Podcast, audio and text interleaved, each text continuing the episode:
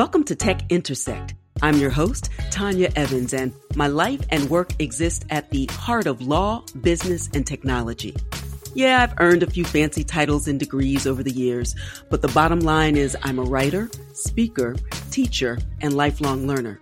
And I'm really excited that you've joined me on this journey. So, what is Tech Intersect?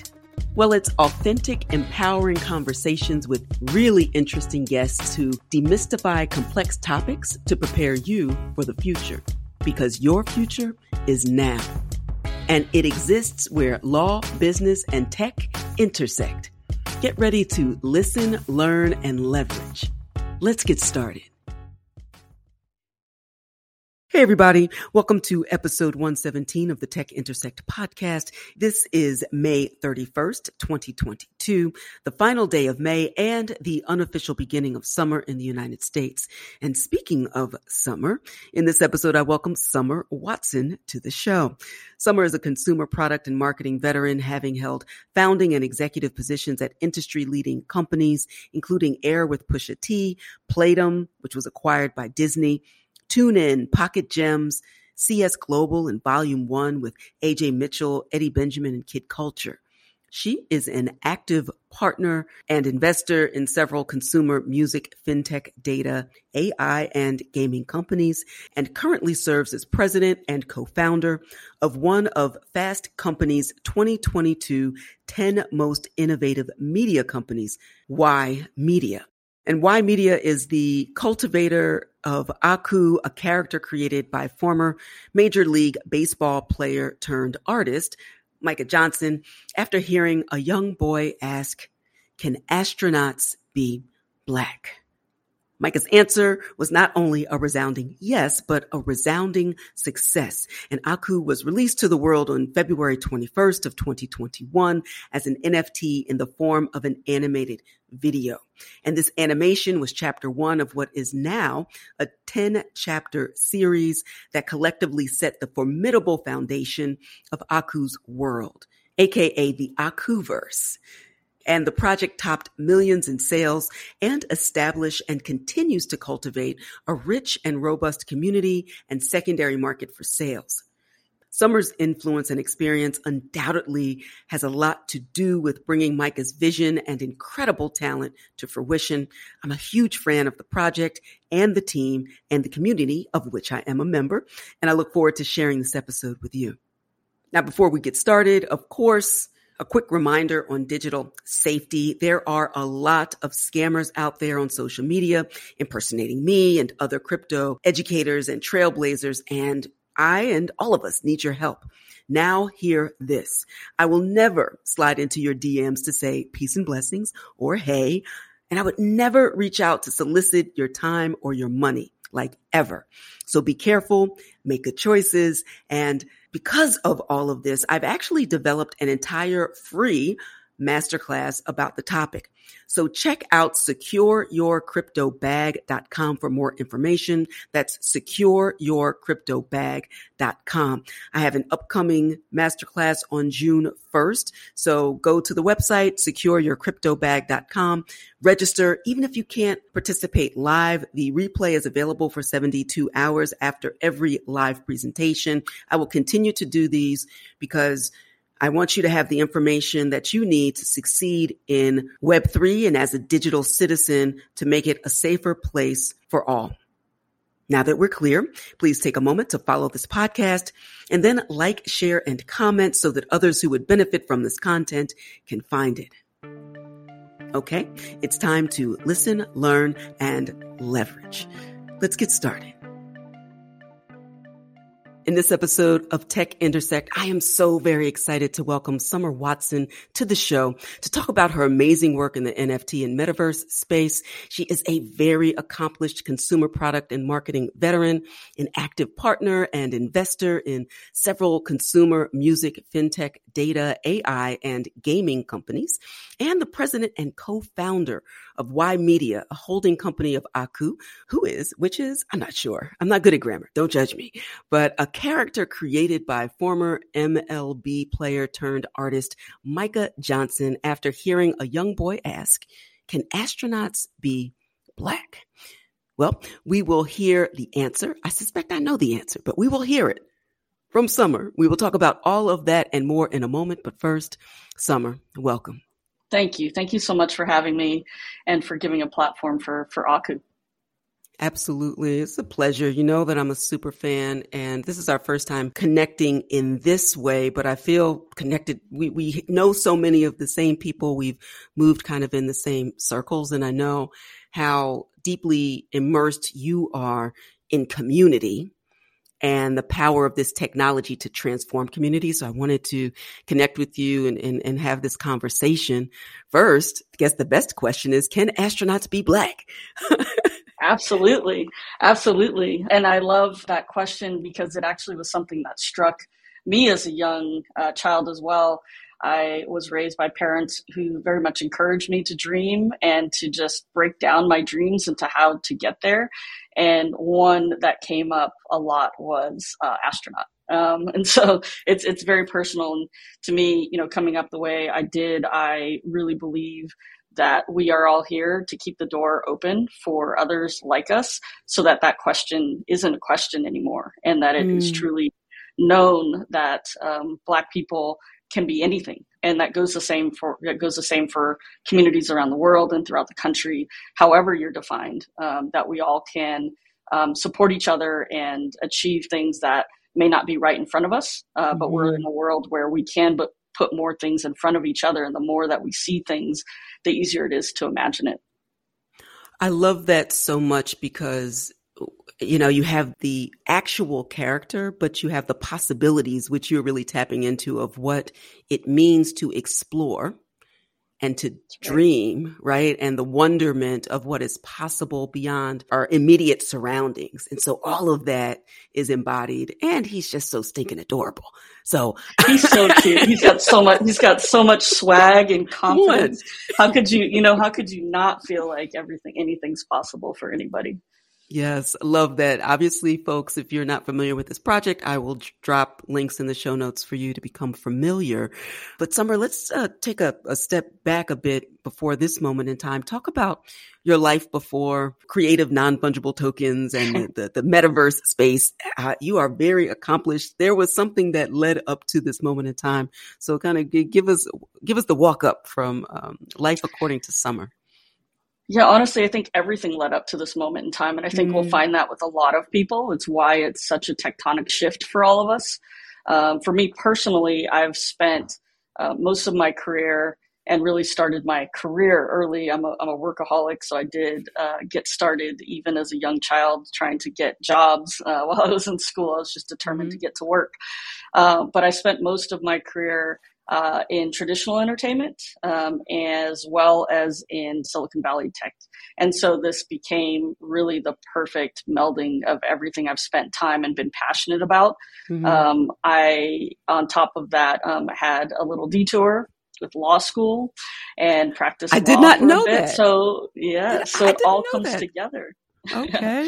um, it, it, it comes in handy. I'm not the I'm not the internal lawyer or the expert, but I know enough to uh, spot the issues and raise my hand um, if needed. So, most pointedly, through college, um, I was studying math and computer science at Stanford during the day. Mm and then would drive to uh, nearly uh, sometimes over an hour to Oakland uh, to work at an independent record label. Um, in the same building uh, was a group called Quantum Soul, uh, Solesides.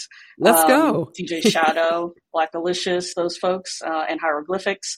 Um, mm. And my label was ABB Records. We worked with Defari, Dilated People, Foreign Legion, a great group of people.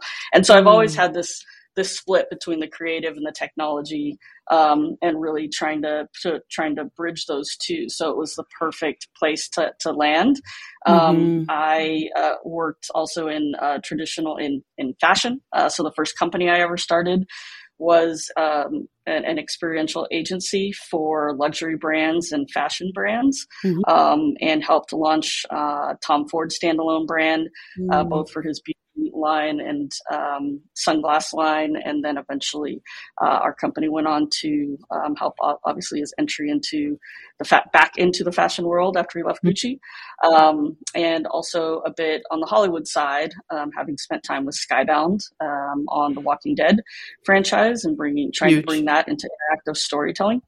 Um, and then in Silicon Valley, I started with Playdom, which was a Facebook game company when I started, pivoted into mobile games, obviously, um, eventually, and uh, were acquired by Disney. Um, left there after the Disney acquisition uh, to join TuneIn, which is an audio app, lets you listen to live radio streams from mm-hmm. around the world um, and went back into storytelling. Um, so Pocket Gems, an episode which is a platform for interactive stories for largely uh, female, young uh, female audience.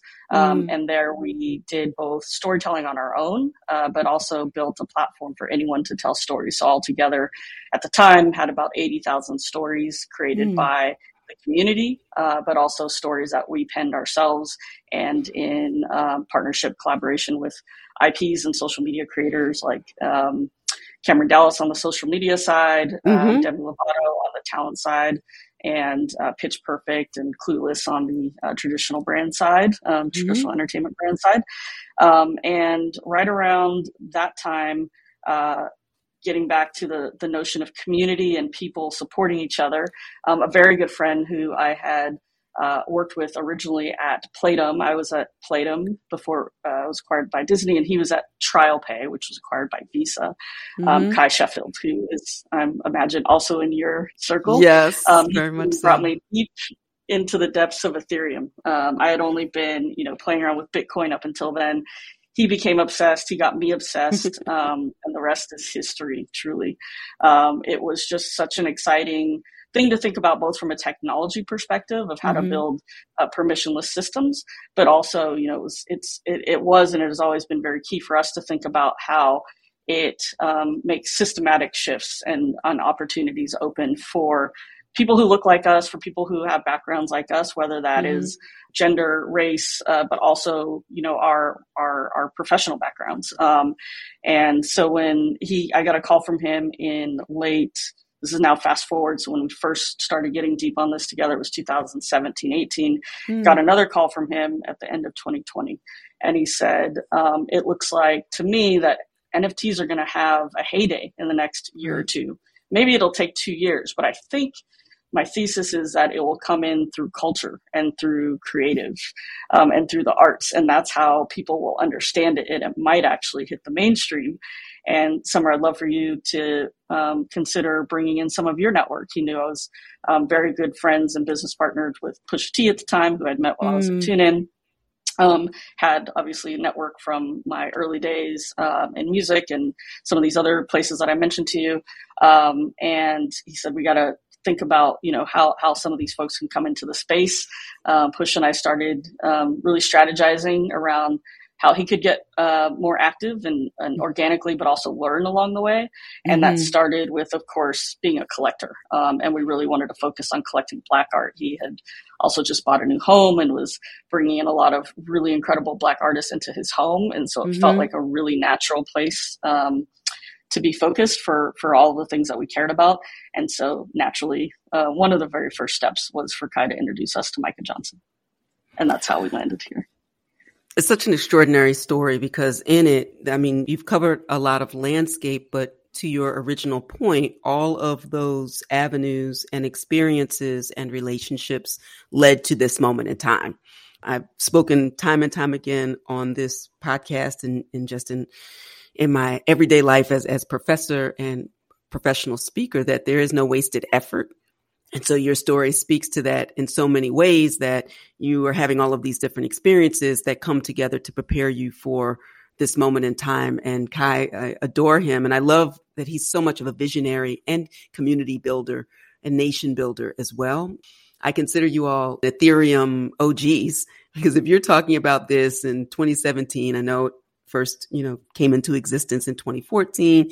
You had experience with Bitcoin even before that, but to have the vision when there were so many folks focused on kind of like the OG in the space of Bitcoin and the possibility of just, you know, peer to peer cash to transform that into a composable system that you know operates like a virtual computer and that creates all these other opportunities and you know final point to have the the access point to non-fungible tokens and what that means with the use case of creativity and collectibles.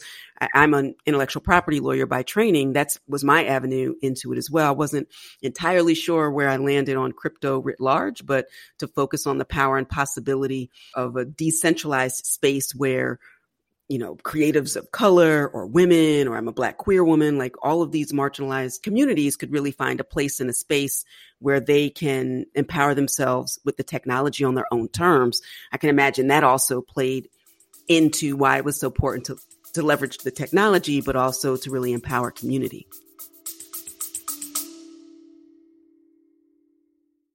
You love listening to podcasts, but have you ever thought about starting your own podcast? Maybe you want to build a brand grow your business, or are looking for an excuse to talk about your favorite hobby. Whatever your reason for making a podcast, Buzzsprout is the place to start. Since 2009, Buzzsprout has helped over 300,000 people launch their own podcasts. Buzzsprout walks you step by step through the whole process and will give you powerful tools to start, grow, and monetize your podcast. Ready to get started? Click the link in the show notes to get our free step by step guide to starting your podcast today. That's right. That's exactly right. And I think if we go back to most people in the space, they'll point to a person who brought mm. them in, right? Um, and I think that's something really special about it and what has made it what it is, especially in those in the bear markets when mm. it's very easy to get give up, you know, and to get discouraged. Um, we've all been through at least one big one by now, and and certainly a bunch of little bumps in the road. And the longer you're in the space, the easier it is to see past those, um, because that is when you really get to hunker down and build with the people around you. And uh, to your earlier point, I a thousand percent agree. It's always for me been about the journey. It's about the right. work. It's about the everyday. That is the exciting part. Um, the, the the knowledge that I get to build, the networks that I get to build, um, and I find that the network that I build is strongest when we've done something together. Right? Like mm. you you meet a lot of people in passing, um, but the ones that really get sticky for me are when we've experienced something together, or even better, when we've built something together. Um, mm. And building doesn't mean that you have to be an entrepreneur. I think there's that word gets used a lot in a way that makes it feel discouraging uh, mm-hmm. if if you don't have the the, the frankly the luxury um, or or even the appetite to be an entrepreneur right. you're you're building you know wherever you are whether you're at a huge company and you're building on your project or your day to day it's mm-hmm. that process of doing something and having an output on the other side that somebody else can interact with whether it's an end consumer or it's an internal tool and it's your colleagues um, or it's just yourself uh, that to me is is is really magic and that's where you know community comes in um, and that mm-hmm. time at mm-hmm. pocket gems was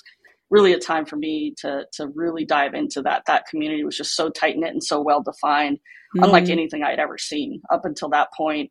Um, it had very much been about um, you know starting with the mass audience and starting with an open blue sea and and you know throwing things on the wall whether it was very systematic with performance marketing and analytics um, or by gut with who you thought would you know be attracted to a certain collection or product in the real world um, mm-hmm. but coming into a place that where this community already existed and they were so tied in and it was very easy to then make product decisions based on who you were serving um, mm-hmm. that to me is then again what brought me back and what brought me so deeply into crypto i saw it right away i saw you can see how you know what everyone is driven by and what they're trying to do together that knowing how to speak to them and build something for them felt very natural.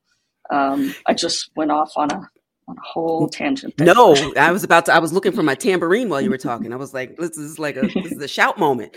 Absolutely because it makes me think of how it's like the classic example with the aku and akutar community that it feeds on itself and continues to grow and expand, and how dedicated and focused you are, and, and why media. Um, Micah, of course, how focused you are on making sure that the community is tended to and well, and that, and in the crypto space, if people don't really feel a part of community and that shared experience, it's DOA anyway, right? And and yep. so some projects talk about it, but the idea people also can have a bullshit detector a mile away, yeah. and and things can go up quickly and the next day you never heard of it. So you've stood the test of time, even with bumps along the way. And I, I when I think about entrepreneurial endeavors and when I think about quote unquote startups and, and you come from Silicon Valley, you know better than I, this idea that that you are constantly iterating.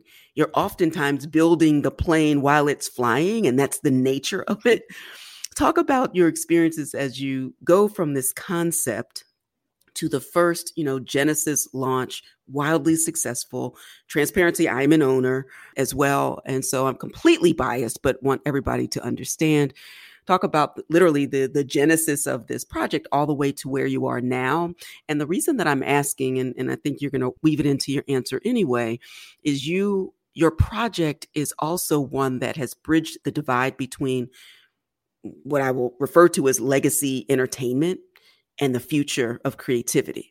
And not everyone can do that. And it's not even the stated goal of many projects, but it, these projects don't exist or develop in a vacuum. So the ability to navigate that and cross pollinate in both worlds, I think is really fascinating and exciting. You all are doing that. So talk us through the arc of that process. Yeah, I mean, I think a lot of it goes back to who we are. Um, I say you know, one of the things I um, say a lot, and it was harder to say during COVID, but um, there's there's ways to interpret it for whatever your situation is. It's to be outside. You know, mm. it's. Um, I think none of us are um, on the team are strictly, you know, in front of our laptops experiencing life only through that lens. Um, and if you go back to even my original story, that's how we met. Right? Is Kai mm-hmm. called and said, "How do we bring culture our culture into this space. Um, and one of the first people he introduced me to was somebody who was also known as a physical painter artist um, mm. you know his his work was also tangible um, and so yeah if i go back kind of the the actual um, process um, when i uh, first caught sight of aku it was visceral my mm. reaction was um, I didn't. There was no explanation. I didn't need an explanation. Micah hadn't given me an explanation. I saw Aku and immediately put myself into him, not even consciously. Right? I already was like, I relate to this kid on so many levels. For me personally, it was I've spent so much of my career. You heard my journey, where people mm-hmm. don't know how to explain what I do, and that that um, has never bothered me because for me it is about the journey. And i know i knew the story of my career. I didn't realize that it would um, intersect right here at this what feels now like my life's work and what it was all building towards. But in my mind i knew the story and i knew why i made each decision and why i built the things i built and with the people i built it with. And i saw that in aku. I saw mm-hmm. you can't put aku in a box right? Like as soon as you see him, is it a real kid in the real world with a space helmet? Is it a kid in outer space with? The, why doesn't he have a spacesuit on? Like you just can't right. actually. Right? Like what is he? Why does he have a backpack and tennis? It just you see, and immediately you go, this kid's doing his thing. However, wherever he is, however he's doing, he's doing his thing. Um, and so I think um, I from there, almost every decision that we we make is much as I love data, I'm obsessed with data, and we use mm. data. We trust our gut. And so every point, every major decision we've made in this process has come back to our gut. Mm-hmm. Um, and so my initial gut was, what is this? How do I help Micah get this in the world? Mm-hmm. Um, and that's how we, we started working together. Um, he opened up, you know, he's super transparent and he said, I'm doing it as a drop as a, as an NFT. Um, I have all these cool assets um, to promote it. Uh, and I said, I've talked to you almost every day for the past couple months and never heard of this uh, and did had no idea you were doing a drop. Um, where are you going to put these assets? I'm going to tweet them out. I'm like, great. Let's, let's see if we can let's see if we can uh, get a few other people to tweet them out as well. Um, and so that's what it started. It was again like gut reaction, right? My mm. gut was also to ask Micah, why haven't I heard of this? Even though we talk every day. Um, and then that first, you know, that first drop, um, I don't remember if you were part of it, but it was, I think, one of the first um, clubhouse rooms around a yes. drop. Um, yes. It was definitely an epic room. Um, yes. And, you know, we had really galvanized a lot of our friends and family in the existing crypto world in particular in the black crypto space.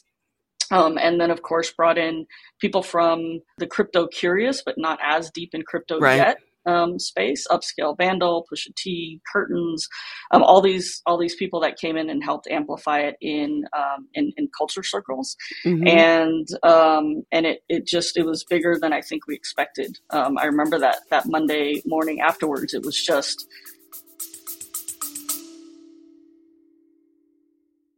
Money is all around us, and we think about it more than almost every other aspect of our lives. But how can we make more of it, and what's our drive for building wealth beyond just the numbers in our bank account? Join us on the Make More podcast as our host, Matt Heslin, brings to you a dynamic lineup of experts in the world of investing, business, health, and beyond. Together, they unpack the secrets to not just surviving, but thriving in today's economy. It's about more than just wealth, it's about crafting life experiences, seizing opportunities, and building a legacy. Subscribe now to the Make More with Matt Heslin podcast and join us every week for new expert insights and inspiration.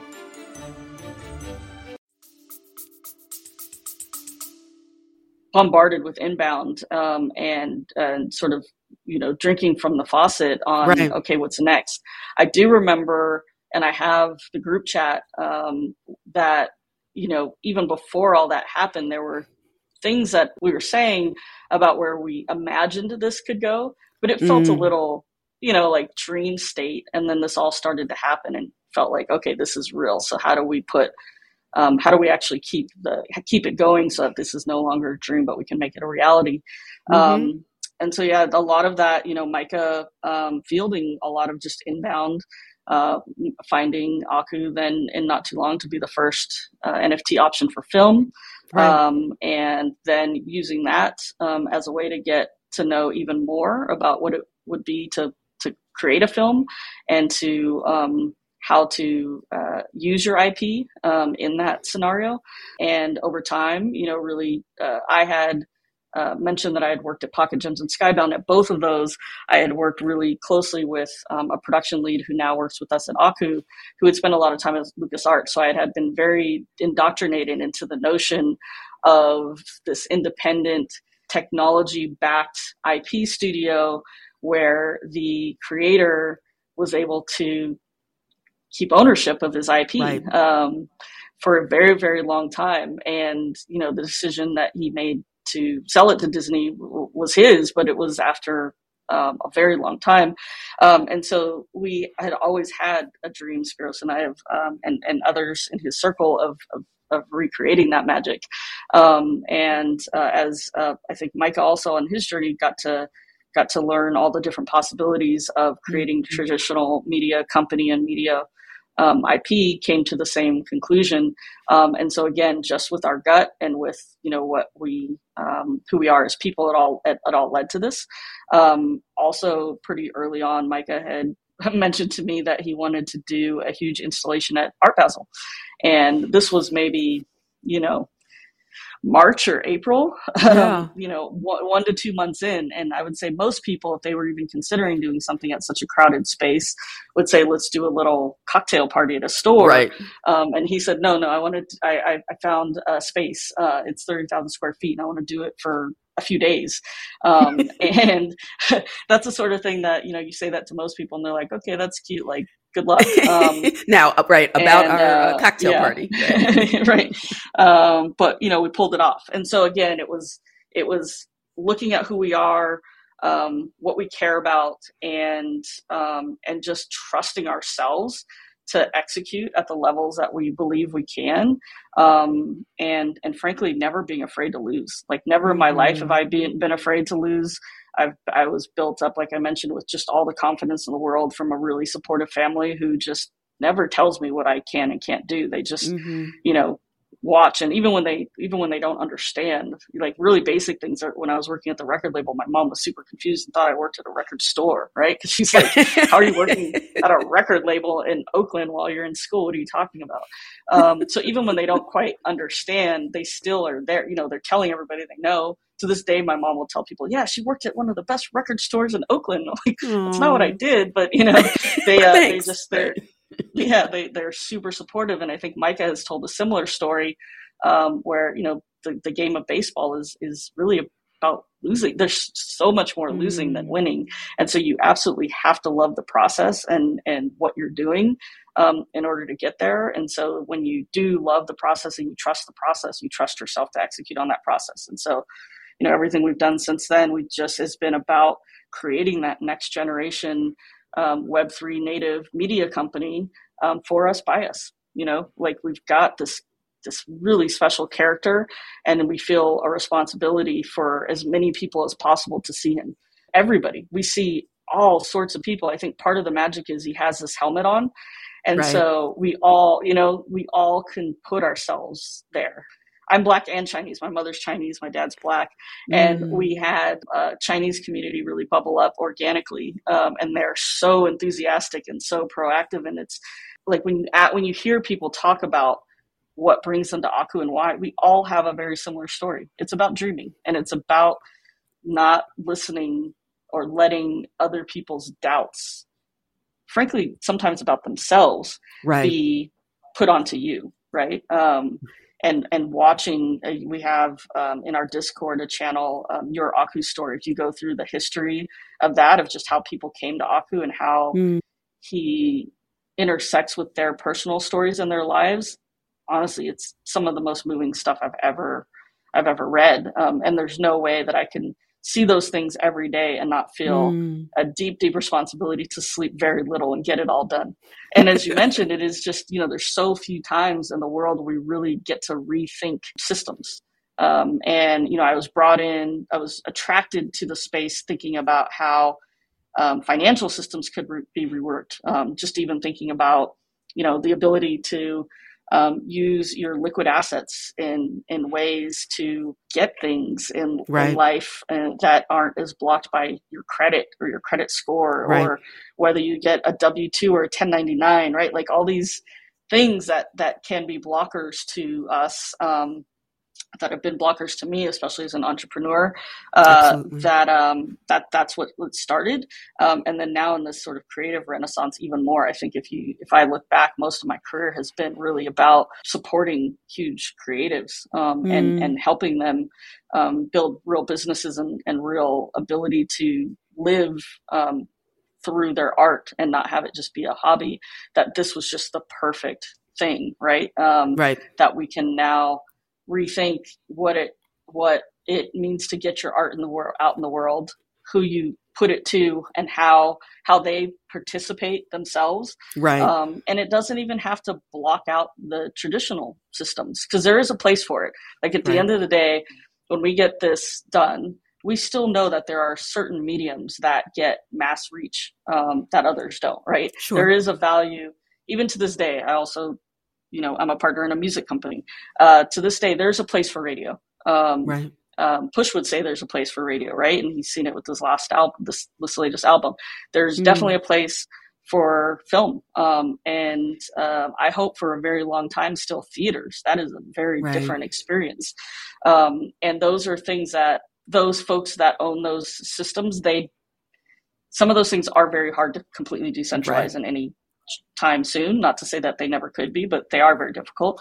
Um, and those people can participate in these systems as well. Um, you know, at the at the very simplest, um, you know, there are, there are products, and I and I had an early idea with Kai, in fact, um, around sort of like a lack of a better word, a stock market for songs, right? Where mm. um, where fans could um, participate in songs as tokens, um, mm. and even even as they're played in Spotify, right? Um, but labels could as well they could uh, rather than take the big upfront cost on you know investing it essentially investing their you know often they're, they're bankers at this point um, right. in an unproven artist um, they could go and start collecting a catalog um, off of songs that are publicly available in that same way so there right. there are ways that everyone can participate in these systems if we're thoughtful and so yeah it's it's it's really exciting to think um, where we could end up in a place where we can still have ownership and more importantly control um, mm-hmm. over the creative for Aku and how he's leveraged, right? Because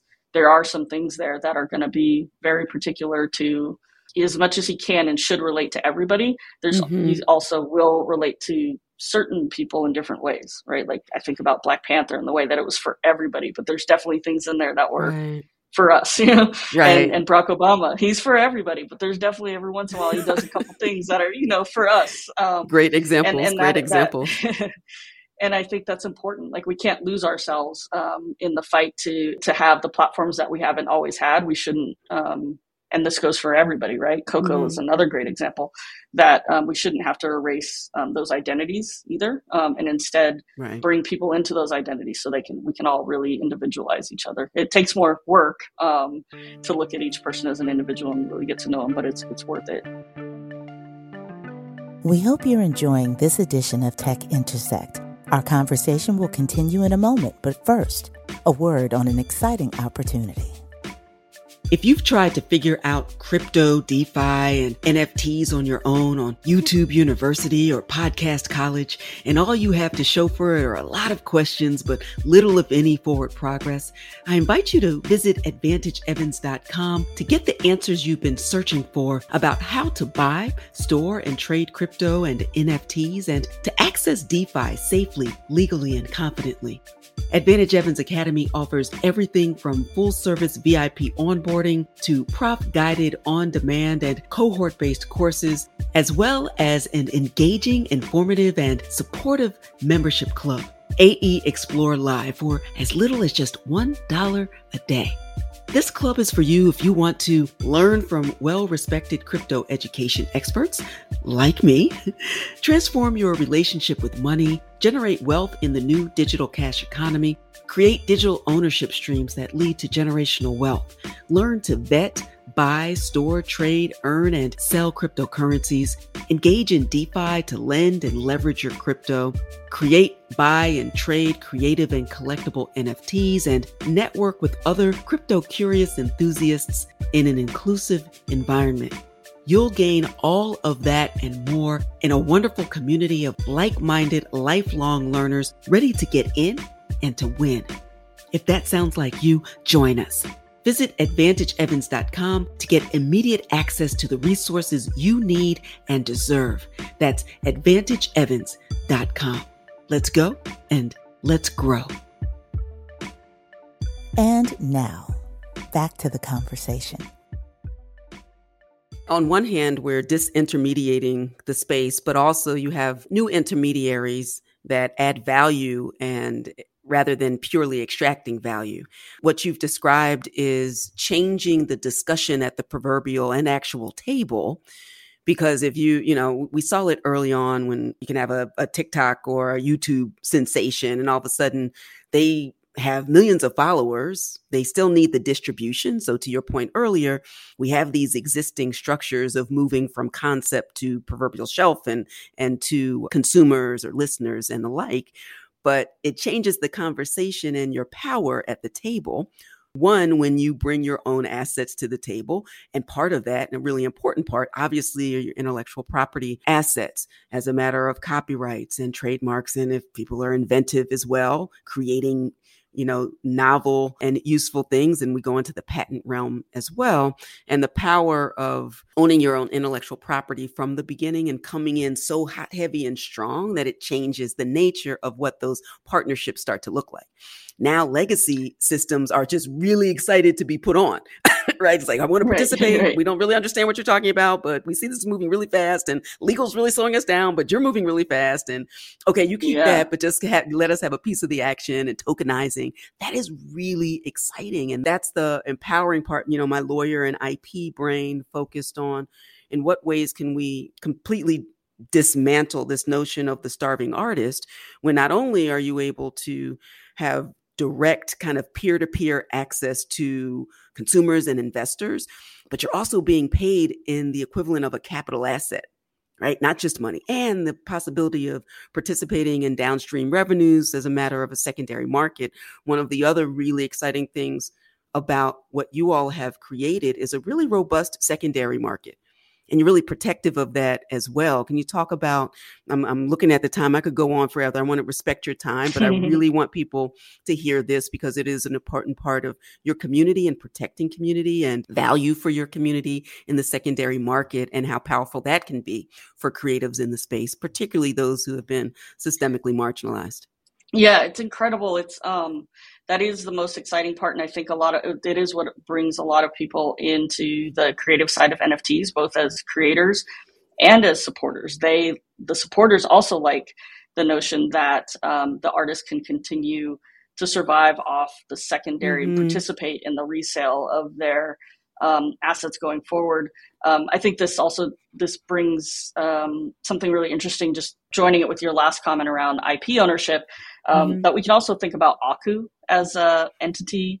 That's right. Um, in terms of IP, that's maybe different from how we might think about Akutars. And some yes. of what we're already seeing happening organ- organically with Akutars and people getting really, really creative, both visually and in text and on Twitter with fan fiction. It's just incredible. And I want to encourage that, right? Um, and I think the best way to encourage anything is through incentives. And so we are really thinking um, and plotting pretty hard about what that next phase looks like on the Akutars, mm-hmm. um, so that um, the uh, community can participate in the in the commercial rights of of what they're creating um, there. We might always need to protect Aku in a different way. He has a story that's already started to be told in those chapters, and you know, there's there is something about Aku as the person, but we have mm-hmm. 15,000 Akutars, right? And, right.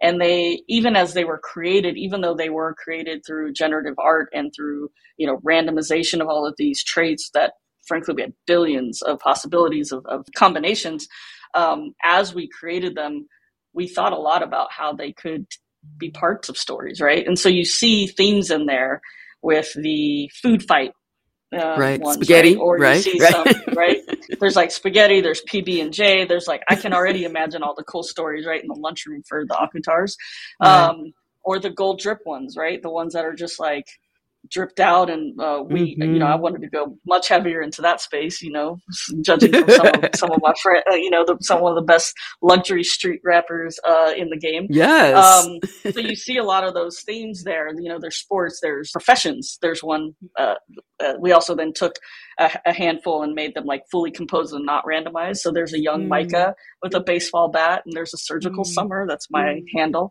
um, that's a that's a doctor and we have a few of those. So we already um, were thinking about you know what story would look like with these. We didn't want them to just be random things that only live on twitter.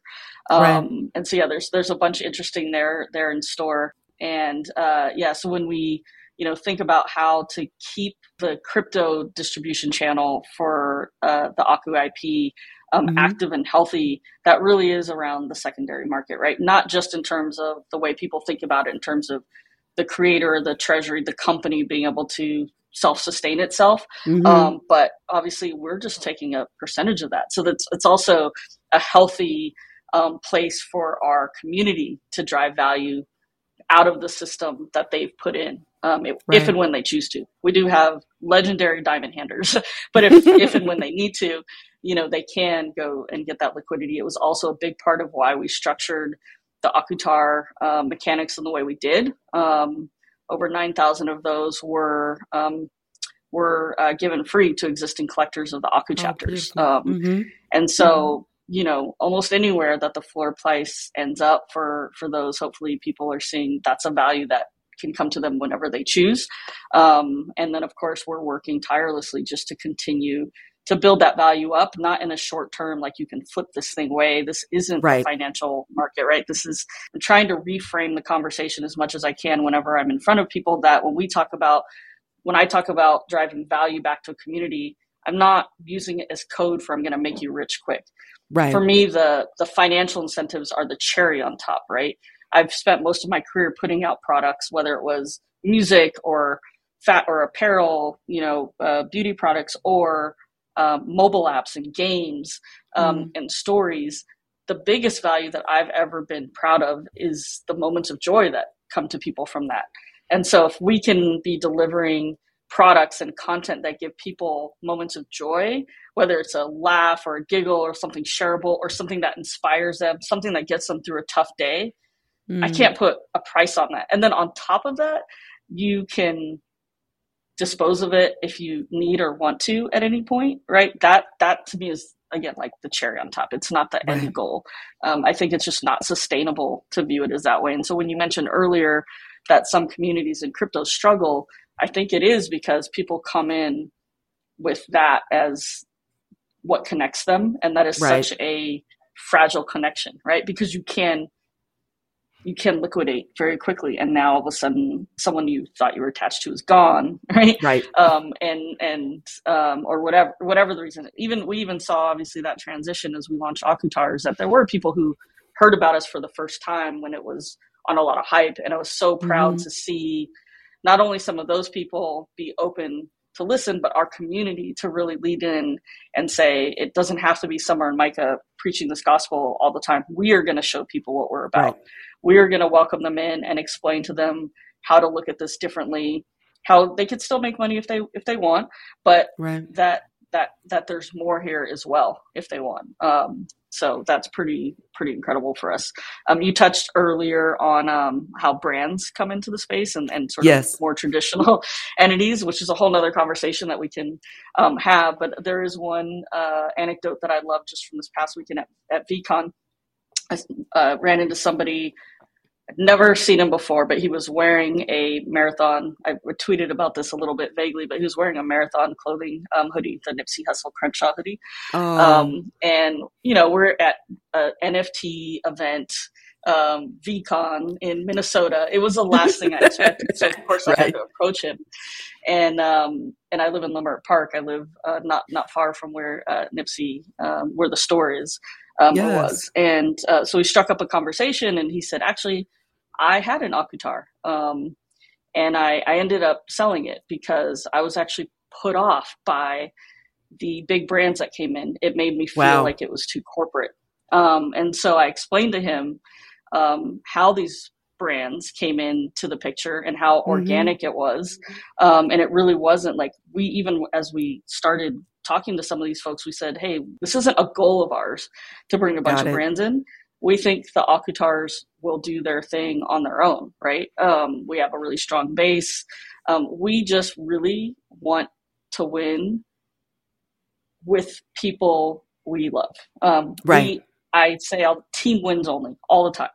Um, and that's you know that's what's connected me to push and upscale vandal all these years um, we approach it the same way everything we do like no questions asked we don't need con- we just team wins only what do you need to, in order to win what are you doing mm-hmm. that i mm-hmm. can support whether it's publicly or privately um, and so we said hey if we're going to have this moment which we anticipate having a moment how do we bring in some of our folks um, right and in ways that could be exciting and interesting for our aku folks right like right. it was all about and so when i started to tell them some of these stories about how they're really connected right all of them if you look at them are in some way standing for um, dreaming, for mm. doing what seems impossible, for doing it your own way. Um, the BBC uh, mantra is "Wealth is of the heart, of the heart and mind, not the pocket."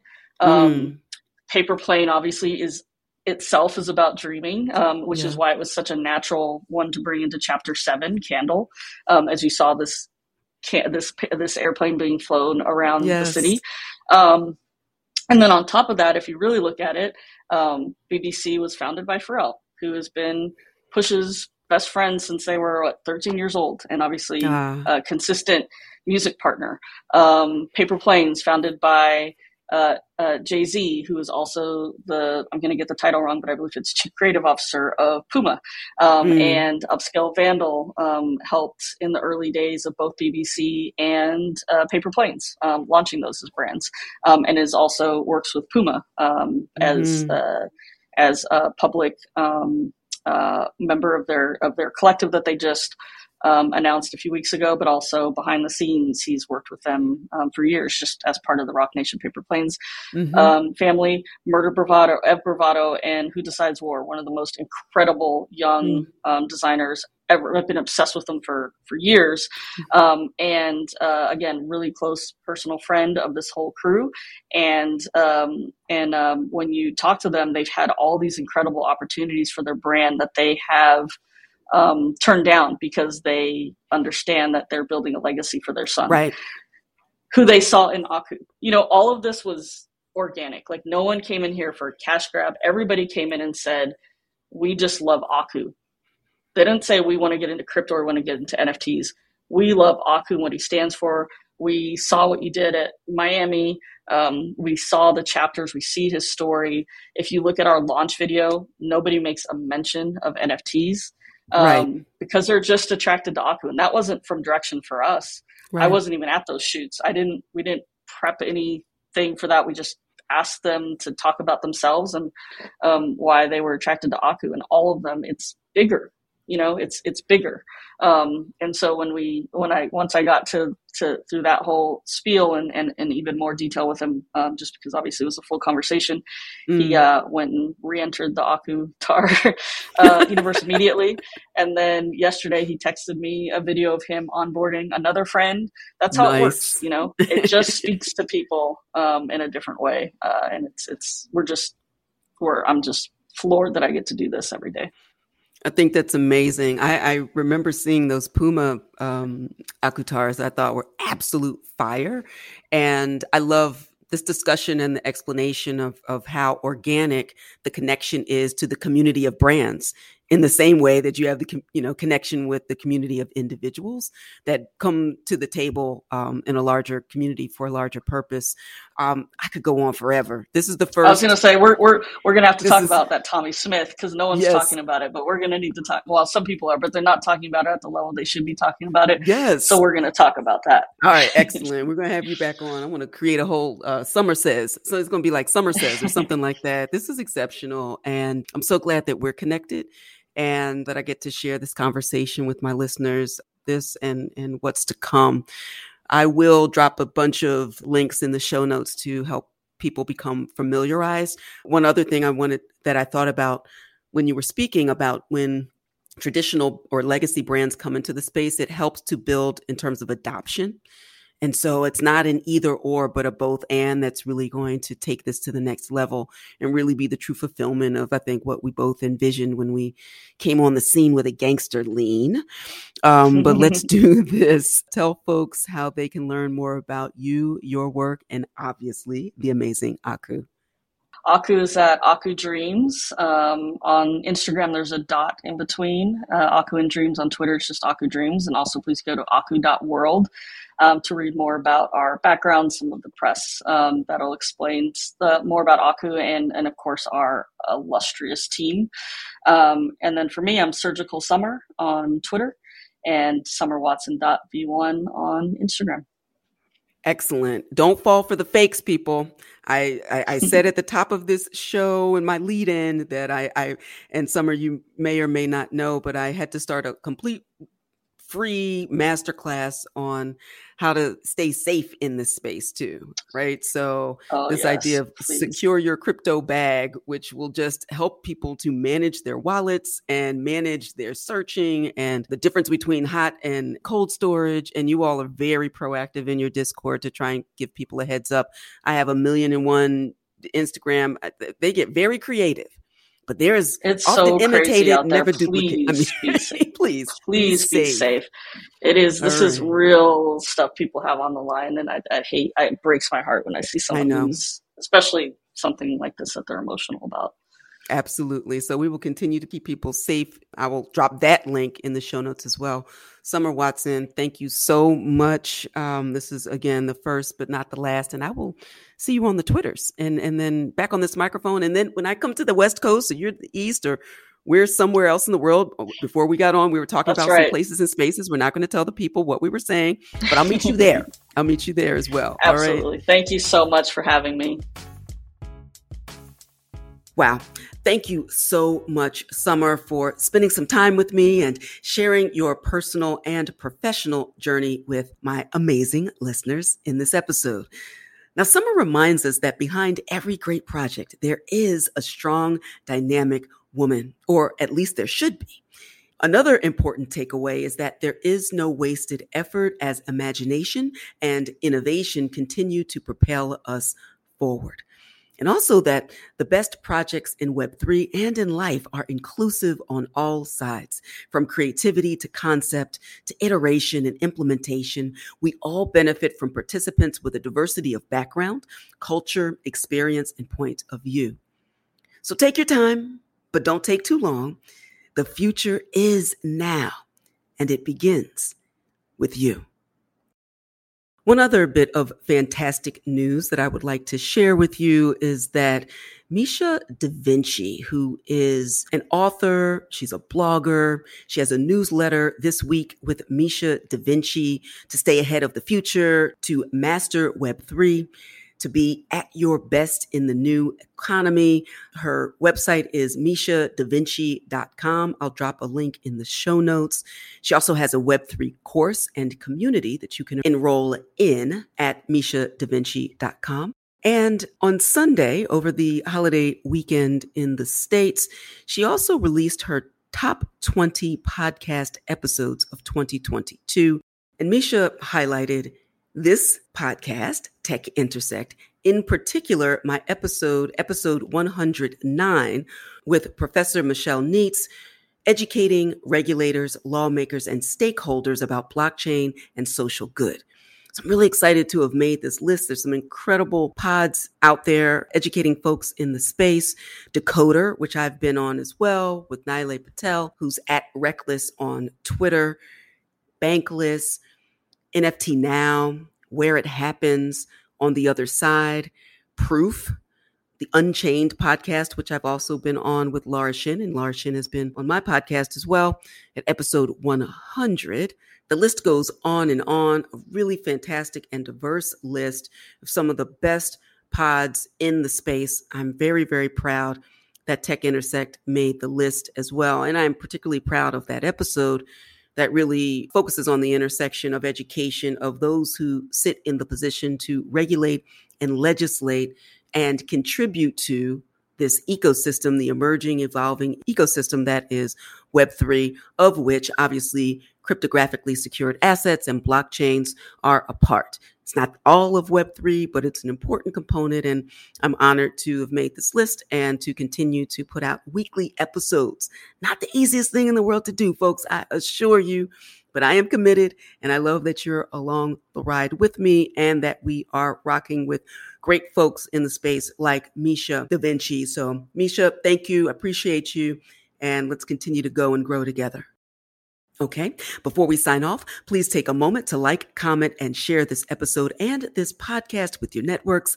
Follow me on social medias and let me know what topics you'd like to hear more of and who you want to hear from. That's all for this episode. Until next time, continue to shine.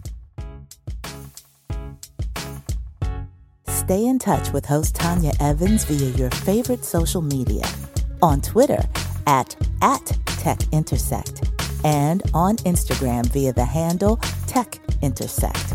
This podcast has been produced by Stephanie Renee for Soul Sanctuary Incorporated.